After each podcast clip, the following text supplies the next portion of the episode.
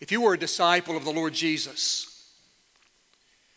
then you are, as the word Christian indicates, you are a little Christ.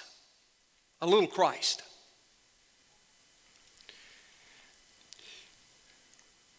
A mother was preparing a pancake breakfast for her little boys, Kevin and Ryan. And so the boys began to argue over who would get the first pancake. And so their mom thought that this was a great teaching moment. So she said, Now, boys, let's just pause just a moment. Let me just tell you that if Jesus were sitting here today, Jesus would say, Let my brother have the first pancake and I'll wait. The two little boys sat there silently for a moment, and then five year old Kevin turned to his younger brother and said, Okay, Ryan, you be Jesus first. That's sort of the challenge for us, isn't it? I mean, when, when, the, when the pressure's on, when we come to the moment, when we come to really that critical moment, it's easy for, for someone else to be Jesus in that moment. You know, one of the most difficult lessons, I think, in life is, is to grasp the reality that our experience with God as a true disciple is based upon how I relate and what I'm willing to give of myself to others. A Christian lives for the sake of others. That's why you see over and over in the New Testament, you'll see words like encourage one another, love one another, be connected with one another, comfort one another. You see, your vertical relationship with God is dynamically involved with your horizontal relationship with others. You know, it's interesting. Martin Luther King once said that life's most persistent and urgent question is this What are you doing for others? If you and I are genuine disciples, then we're giving ourselves to and with and connected with others. It is a persistent and urgent question that we face. This is why we exercise compassion on those who are stuck in the ruts of life. This is why we advance biblical values in our communities. This is why we pursue justice in the political systems and structures of our society. You see, the outward mindset of a Christian is upon others. Now, today we're going to consider another other.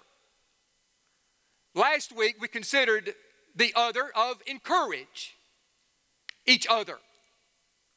Today we're going to look at another other. It's be connected and how we're connecting with one another. And the larger passage finds itself in 1 Corinthians chapter 12. And I invite you to locate that passage and keep your Bibles open to that location. But there is one verse that sort of sets us off in the direction of where I want the message to go today. And we're going to focus on this, verse 27. Would you stand, please, as we give reverence to the reading of God's Word? One verse at this moment, but as I said, there'll be other verses throughout this passage and, and message. Verse 27 Now you are the body of Christ and individual members of it. You are the body of Christ and individual members of it. May God add his blessings upon his word this day. You may be seated. Thank you.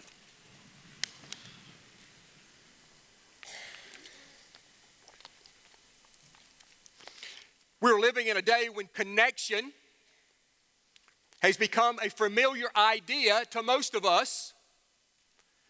And while I'm probably the most computer illiterate person in this auditorium today, I do recognize the value of connectivity, for, for we know it to be true and important in the internet, in smartphones, computers and tablets, and Instagram and Pinterest, and Twitter and Facebook. All of these forms of digital media, we know how important it is to be connected and how it requires connectivity in order to be connected. One day I noticed our four year old grandson was in our home. He was playing with a flip phone that his dad must have had back in the day. But now this was his. It did not work, but it was his to play with. And so he was busy carrying on and in imaginary conversation with who knows who on the other end. But I noticed that in that conversation, he became noticeably agitated. And so I asked him, I said, Son, why are you so upset? He holds up that flip phone and he says, I've got no Wi Fi.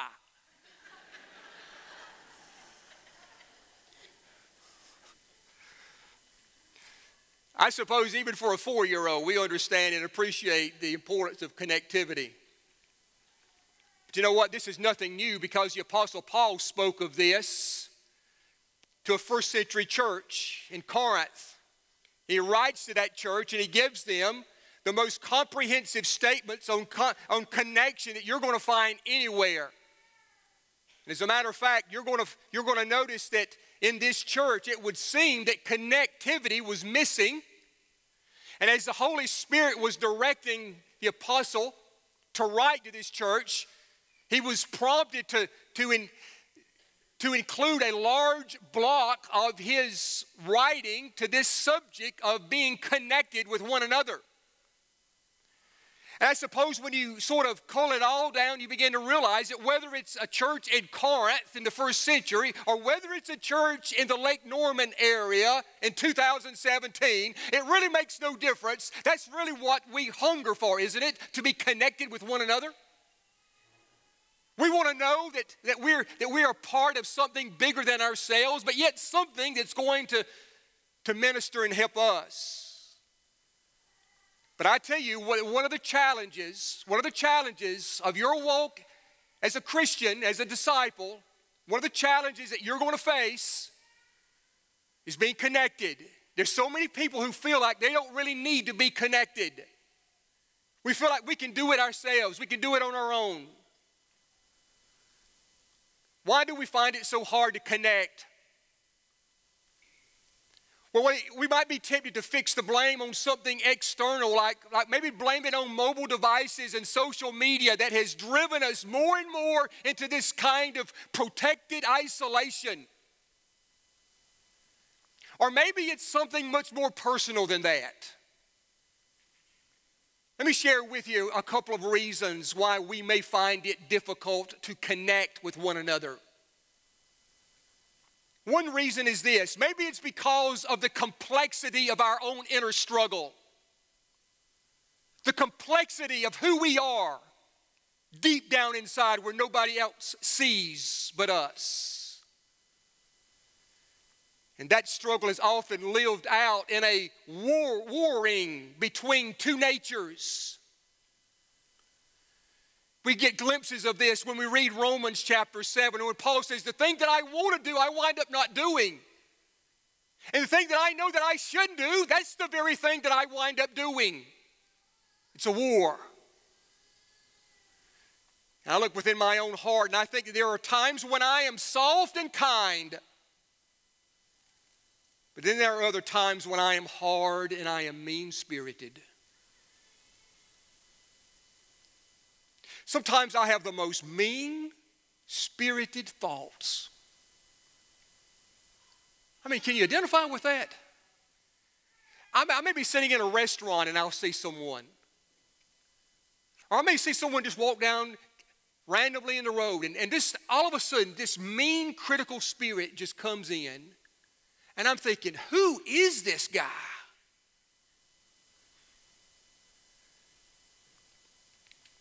I'm like the person that poet William Blake once wrote about when he said that cruelty has a human heart and jealousy a human face. I sometimes see that face in the mirror. And sometimes I hear the suggestions of that heart. So let me ask us all a question Do we really know who we are, really?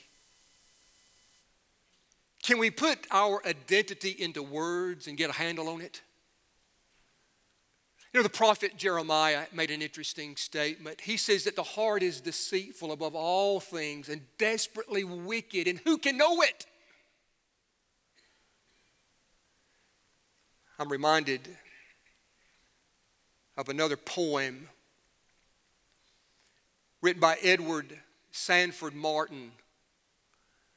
Let me read that poem and see if it resonates with you as it does me. He says, Within my earthly temple, there's a crowd. There's one of us that's humble and one that's proud. There's one that's brokenhearted for his sins. Another one that's unrepentant sits and grins. There's one that loves his neighbor as himself, and one that cares for naught but fame and wealth. For much corroding care, I should be free if I could just once determine which one is me.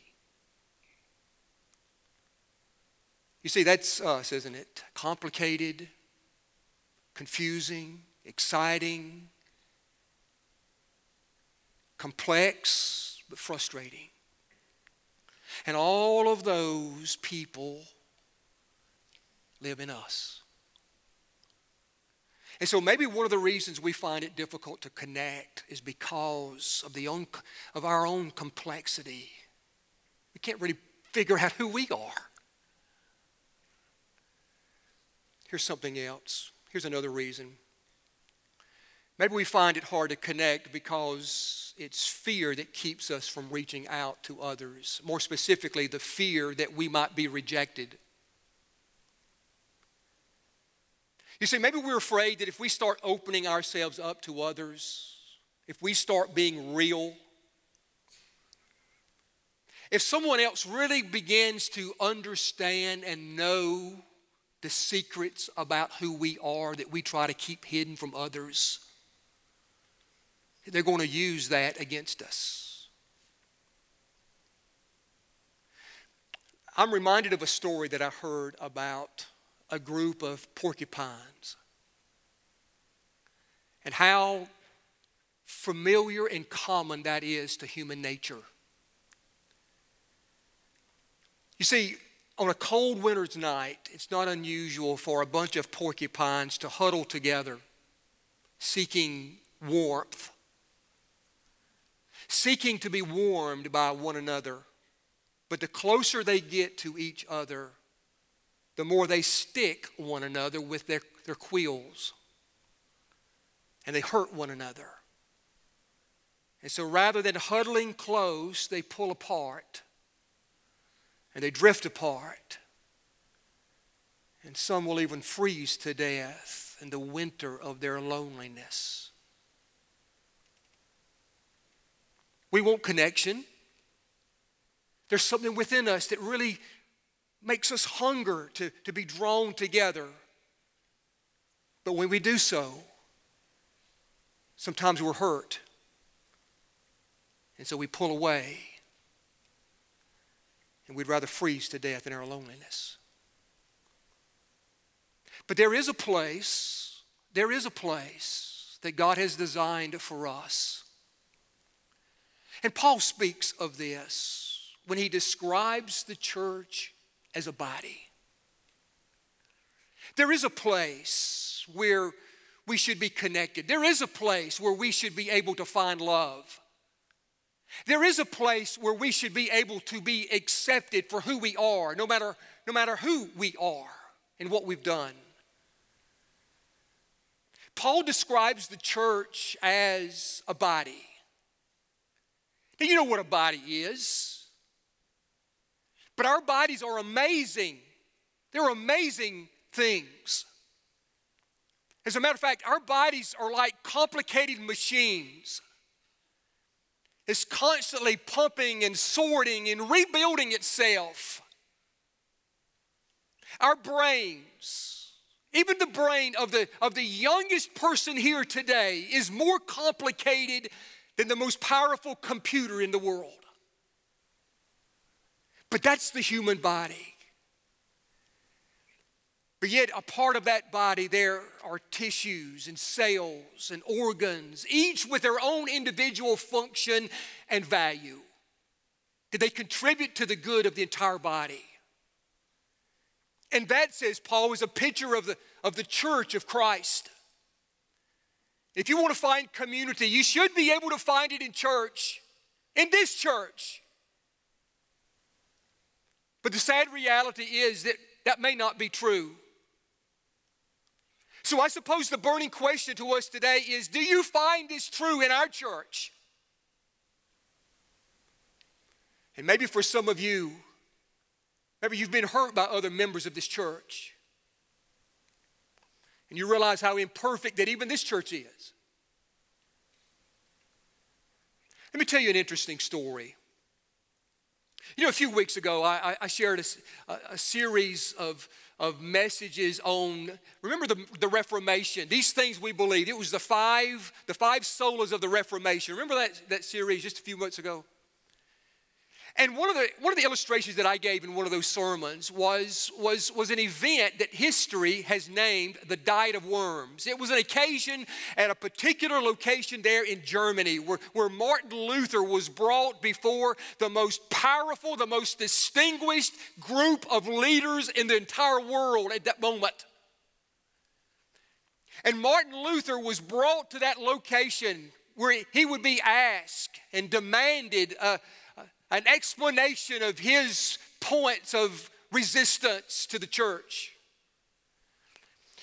But one of those that was, that was attending that particular setting, that was on the other end of Martin Luther, the one who was one of the most powerful figures at that time was the Roman emperor. His name was Charles V. Charles V was at that location and was one of the ones that was sitting in judgment of Martin Luther at that time. But here's the rest of the story about Charles V. Charles V, sometime after that, just got sick and tired of all the petty bickering that was going on in the Roman Empire, and he threw his hands up and he says, I don't need this. And Charles V walked away from the throne. Just walked away from it. He retired. I'm giving up. He says, I don't want it and he turned it over to his son, Philip II. As history records, Charles V went to live out the rest of his days in a monastery. Quiet, away from everyone else. Now, one of the projects that Charles V wanted to do in retirement was this he had six clocks that he wanted to coordinate together so that all six would chime together at the same time. And it almost drove him crazy because he could never do it. No matter how much he adjusted, no matter how much he tweaked, he could never get those six clocks to chime at the exact same time every hour. Later, he wrote about this in his memoirs. But it's interesting that as he writes about it, he gives an interesting analogy. He, he, he gives the analogy that those six clocks were like six nations in the Roman Empire that was always bickering, that can never be coordinated to chime at the same time for the same reason. And it drove him crazy, and that's why he gave up the throne.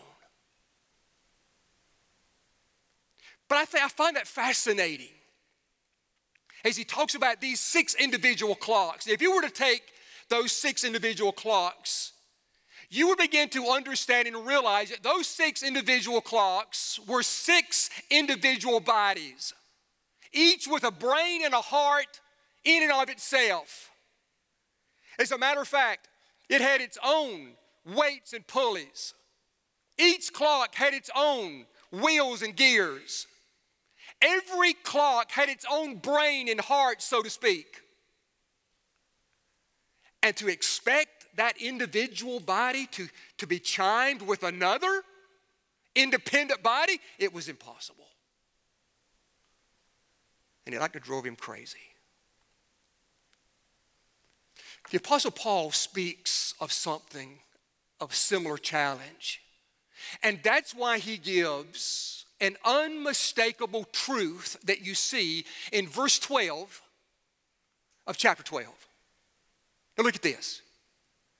Paul says, For just as the body is one and has many parts, and all the parts of that body, though many, are one body, so also is Christ.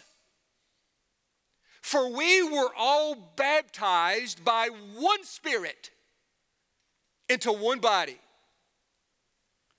One body, many parts that work in a coordinated way under the guidance and the power of one Spirit. That's a picture of the church as God designed it. And Paul writes us to remind us that you are a part of that body. And that you are part of a well run machine. If anybody asks you if you were a Christian today, if you were filled with the Holy Spirit, your answer is yes. A Christian is filled with the Holy Spirit because the Holy Spirit is the common power source that connects us all. You see, if you see, there are some truths today that Charles's clocks never realized. You see, there are some realities today that were not true of Charles's day. One truth today is that there is a common standard time. That was not true in Charles's day. There is one time, no matter where you are, one set time. Now there may be some variations because of, of, uh, of travel and stuff, but, but there's, a, there's, a, there's, a, there's one standard of time that all clocks are set by. And furthermore, it's also interesting that, that, that clocks have a common power source. My cell phone records the exact same time of your cell phone. Why? Because there is a power that is greater than those devices themselves. There's something greater than those individual devices. There is a power source that coordinates that time. Paul says the Holy Spirit is that power source. And that's why it's important that you and that me that each of us who are born again believers in Christ Jesus that we be filled and controlled by the same Holy Spirit. That's our power source. And the problems come in our churches is when we're not following the leading of the Holy Spirit. We're off on our own tangents. We're pursuing our own agendas. Now, all of that being true, it leads us, I believe, to two undeniable implications of that. Two undeniable implications. Number one, you cannot consider yourself to be insignificant. If the Holy Spirit is in you, you cannot consider yourself to be insignificant. Look at verse 15. If the foot should say, Because I'm not a hand, I don't belong to the body, it is not for that reason any less a part of the body. And if the ear should say, Because I'm not an eye, I don't belong to the body, it is not for that reason any less part of the body. If the whole body were an eye, where would the hearing be? And if the whole body were an ear, where would the sense of smell be? But as it is, God has arranged each one of the parts of the body just as He wanted. And if they were all the same part, where would the body be? As it is, there are many parts, but one body.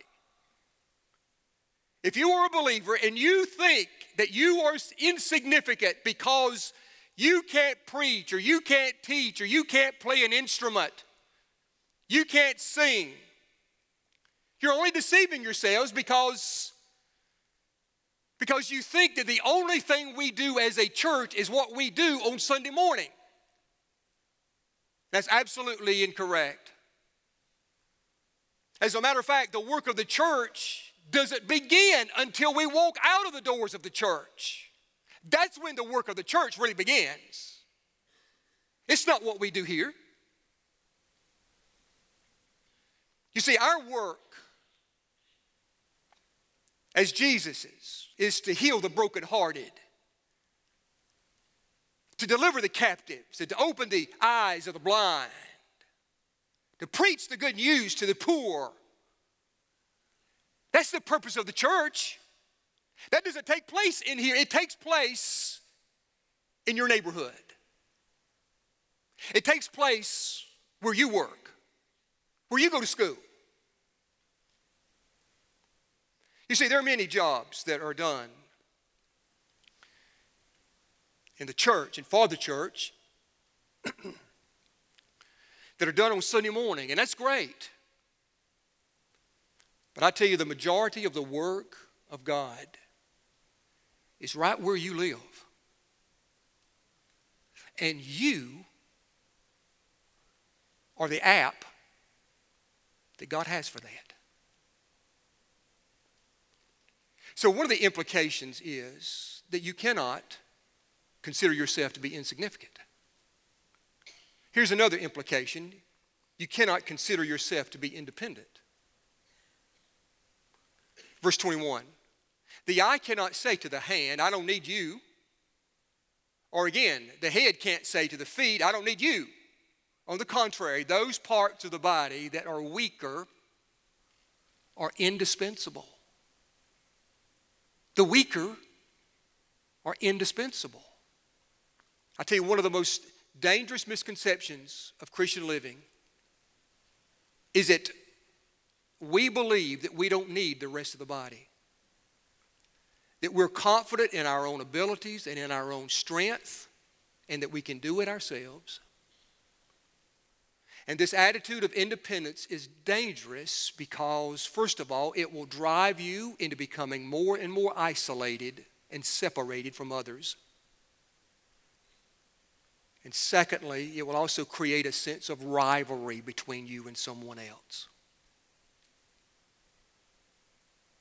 Paul says, You were part of a body, and you need the other parts of that body. Now, right now, at this moment, I'm preaching and I'm using various parts of my body to accomplish that task. I'm using my eyes, I'm using my head, I'm using my lips and my tongue and my vocal cords, I'm using my arms. But you know what? There is a member that I am using that I bet you've never thought about that is absolutely essential to preaching. I don't often think about it myself. As a matter of fact, as a matter of fact, it's, it's the furthest from my lips. As a matter of fact, it's so disrespected, I've got it covered up. It's in my shoe, it's my big toe. Do you realize that your big toe is so important because, because whenever you're standing, it, it, it, it sends signals to your brain about your swaying or standing, about your balance, your stability. You never even thought about it, I suppose, but your big toe keeps you balanced, keeps you standing upright. It'd be very, very difficult for me to be before you today preaching as I'm doing right now, were it not for my big toe. Now, I say that to say that when, whenever you come to the pastor's greeting area, don't step on my feet, is what I'm trying to say. Because you, may be, you may be harming my ministry, okay? But here's the analogy. Here's the analogy. There are people in the church who are just as essential to the working of, this, of the ministry of the body as the big toe is to the body. Where would we be without the big toes in our ministry? Now, I don't say this in a way to disrespect you, but I'm saying that there's so many who serve in ways that are, that are covered up and, and out of the spotlight. Those that set up and those that hand out. So many who function and work in, in great ways, but without these big toes, we'd be stumbling over ourselves in ministry. You see, when you begin to see yourself as God sees you, you'll see that God works the whole body together in one big, beautiful, coordinated thing. And there's more, nothing more beautiful than to see a body working together with all its members functioning, understanding its own, their own value, and doing what God's gifted them to do. I want to share I want to share a story called The Legend of the Rabbi's Gift. It's a story about a dying monastery. At one time, this Christian monastery had been a thriving community and was filled with a lot of people who were serving the Lord in a variety of ways. But things had slowed down over the years until finally there were only five individuals, five brothers left. And all were elderly and all were lonely. The monastery stood beside a beautiful forest, and every day one of those one of those five remaining individuals would take a long walk through those beautiful woods. He would sometimes be joined by a rabbi in town. And they would walk together and they would discuss various things of life. And, and the person who was a part of this monastery would often share with the rabbi his, his brokenheartedness over his monastery that had grown so weak and was dying. The rabbi would shake his head and he said, I've got no wisdom for you. I'm sorry. It seemed like week after week, month after month, it went like this until one day